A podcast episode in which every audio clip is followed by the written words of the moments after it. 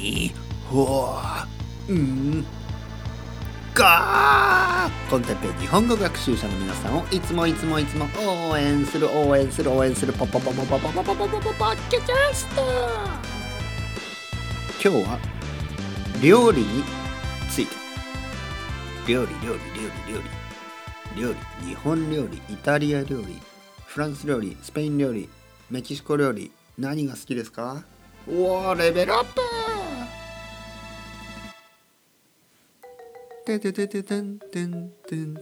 はい、皆さんこんにちは。日本語コンテッペイの時間ですね。元気ですか？僕は元気ですよ。少しずつやる気が出てきましたね。やる気を出していきましょう。料理してますか？ね、料理をしてますか？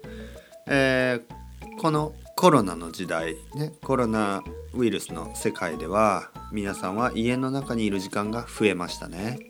料理の回数も増えましたね。レストランに行くことができないということは、1日3回家の中でご飯を食べなければいけないということですね。まあ人によってはピクニックをしてるかもしれないけど、基本的には家の中で食べないといけないという国に住んでる人がほとんどだと思います。1日3回料理をするのは本当に疲れますね。まあ僕は前はね、コロナの前はまあ朝は適当ですね。まあ朝パンとかを、あとヨーグルトとかを子供とね、奥さんと3人で食べて、昼は子供は学校に行くので、まあ適当にね、ラーメンとか食べたり、あとは外でね、レストラン食べたり、夜もまあ1週間に2回ぐらいは外で、外というのはレストランで食べたり、ファミリーレストランに行ったりね。まああとはまあ家で作る。まあとにかく家で料理をするのは毎日3回じゃなかったですね。で、例えばピザが食べたくなれば、レストランに行ってピザを食べたりしていました。だけど今はできない。で、家で1日3回食べるとなると、ちょっとね、なんか飽きてきますよね。いつも同じものを食べてるような気がする。というわけで、今まで作ったことがない料理を作ったりとかね、まあそういうことをしている人がたくさんいるという話を聞きました。なので僕も作ろうかなと最近思ってるわけですね。まあでも実際前作ったことないものを作ったりしましたね。例えばピザを作ってみたりとかね、まあまあですねまあまあです。まあまだまだ練習が必要ですね。美味しくなくはないけど美味しくない難しいですね、ピザはね、で、あとはパンケーキを作ってみたり、パンケーキは前から作ってたんですけど、いろいろなパンケーキを作ってみたりね。ちょっとバナナパンケーキを作ってみたりとか。まあでも結構難しいですね。僕の生徒さんの中にも、ね、今週こんな人がいました。まあシンガポール人の生徒さんですけど、聞きましたね。月曜日はイタリア料理を作りました。火曜日は中華料理を作りました。水曜日は韓国料理を作りました。木曜日は日本料理を作りました。金曜日はスペイン料理を作るつもりです。パエリアを作ります。みたいなね。毎日違う国の料理を作ってる人とか。いいと思いますね。ちょっと大変かもしれないけど楽しいかもしれない。ずっと家にいるとやっぱりなんか退屈というか、まあ忙しいけど退屈ですよね。忙しいというのはまあいろいろ、まあ普通にご飯は作らないといけないしね、毎日。だけどね、たまにこうやって新しいレシピとかをね、まあ例えば子供と一緒にバナナパンケーキを作ってみると、まあ子供は楽しむし、まあ自分もまあ新しいレシピをね、試してちょっとまあいつもよりは楽しいかもしれない。というわけで料理をね、今している人がたくさんいますね。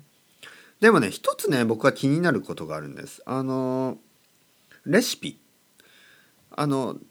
いろんなレシピのサイトがありますね。で、例えば日本食とかもレシピのサイトを見ながら作っても、なんかね、僕のお母さんの味にはやっぱりならないですよね。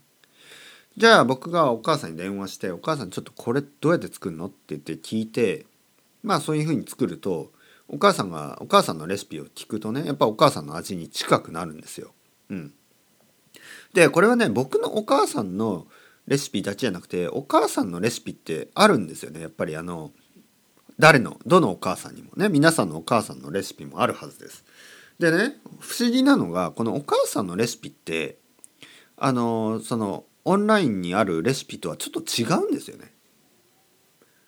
で、なんていうかな、味も違うね。オンラインのレシピが美味しくないかと言ったら美味しいんです。美味しいけどね、なんか違うんです。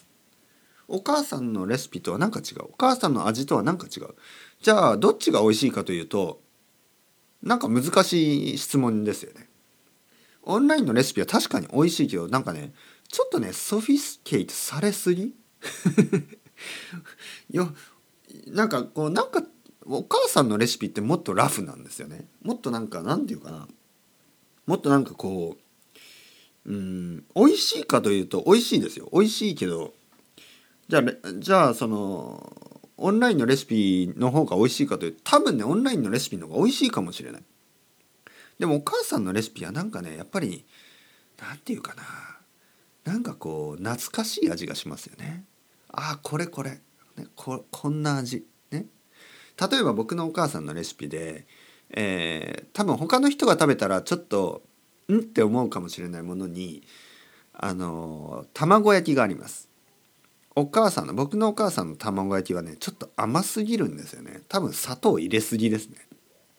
で、甘い卵焼きにちょっと醤油を垂らして僕が食べるのが好きなんですけど、甘い卵焼きに塩辛い醤油を垂らして、それでご飯を食べるんですよね。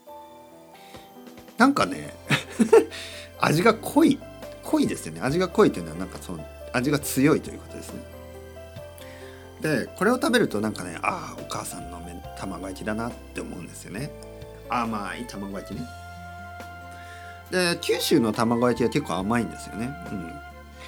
うん。で、こ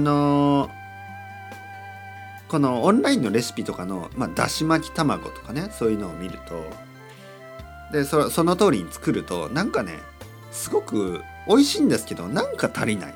僕のお母さんの卵焼きと違うね。で、多分皆さんの国でもそういうことありますよね。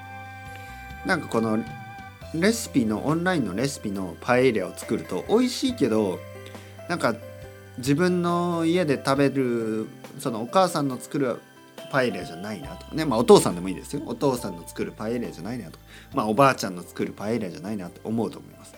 なぜかというと、多分ね、お母さんの作るパエリアっていうのはもう少しムーディーなんですよねムーディーなんですね。多分お母さんが怒ってる時とか、ストレスが多い時は多分塩が多くなるとかねそういうムードがありますよね。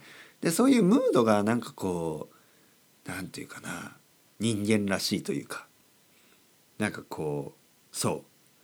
塩辛いパエリアになったらちょっとお母さん怒ってるんだなみたい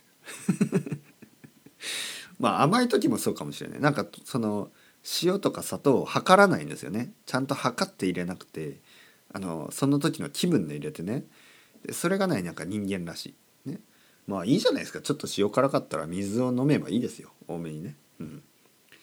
オンラインのレシピはね、行儀がいい気がしますね。行儀がいい。すごくマナーがいい。ね。美味しいけどつまらない。だからお母さんのレシピっていうのはね、そういう不思議な力がありますね。美味しいかといえば美味しいか分かんないけど、いいなっていうね、そういう料理。